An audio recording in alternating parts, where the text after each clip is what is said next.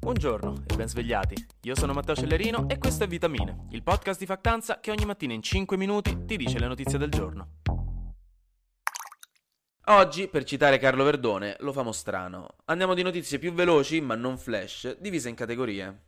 Categories Stati Uniti.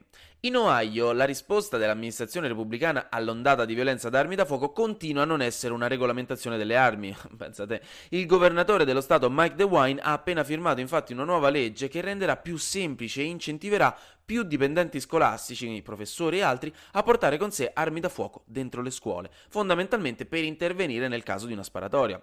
La legge farà scendere l'addestramento richiesto a sole 24 ore, il giornale, che secondo molti sono decisamente troppo poche, ma prescindere provare a risolvere il problema delle armi con altre armi dentro le scuole, che dovrebbero essere dei luoghi puliti e sicuri per permettere agli studenti di sentirsi sereni, non sarebbe proprio la strada da imboccare. Mentre la nuova portavoce della Casa Bianca Karine Jean-Pierre, che è la prima donna apertamente nera e queer a ricoprire l'incarico della storia dopo aver sostituito l'amatissima Jem Psaki, ha confermato a un giornalista di Fox News che il presidente Joe Biden si ricandiderà per le elezioni del 2024 e visto che è sempre più probabile l'ascesa di Donald Trump per candidarsi per un altro mandato, è molto plausibile che ci ritroveremo un'elezione come il 2020 ancora una volta.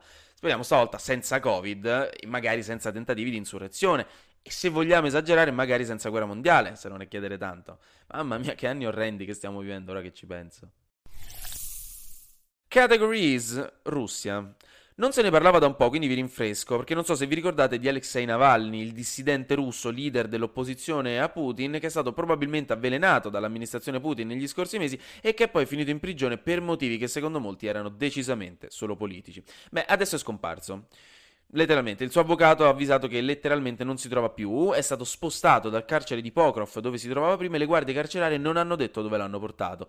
Questa è la notizia, non si sa più dove sia e la cosa è vagamente inquietante. La Gazprom poi, che è la principale azienda energetica statale di Mosca, ha annunciato che ha tagliato le forniture di gas per l'Europa del 40%, il gas nello specifico che passa attraverso uno dei più importanti gasdotti, il Nord Stream 1, che trasporta 200 milioni di metri cubi di gas ogni giorno, quindi mica noccioline, e la motivazione ufficiale è che a causa delle sanzioni occidentali occidentali, Gazprom non ha potuto avere i pezzi di ricambio per le sue infrastrutture e quindi ha dovuto diminuire le forniture. Ma secondo molti si tratta in realtà di un modo per indebolire l'Europa.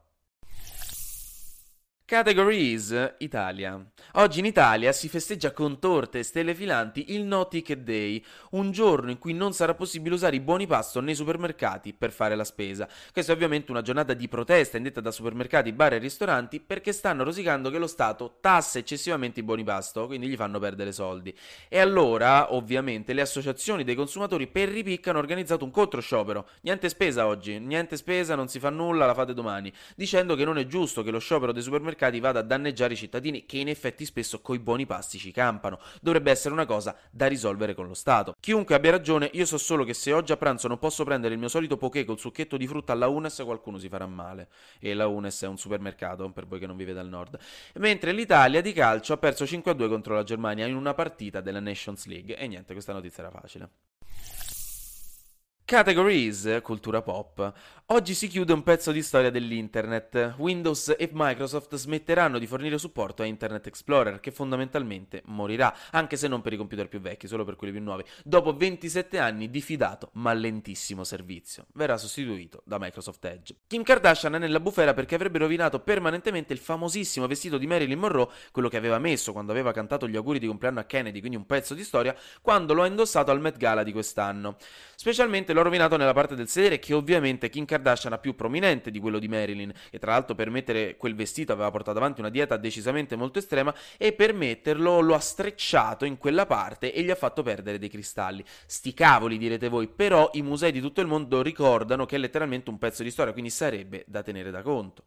Netflix infine ha annunciato che vuole produrre una versione reale di Squid Games, ovviamente senza morte, credo, spero, ma con una vincita finale di 4,56 milioni di dollari, quindi per mimare l'enorme somma di denaro vinta nel vero Squid Games e ovviamente per cavalcarne la popolarità.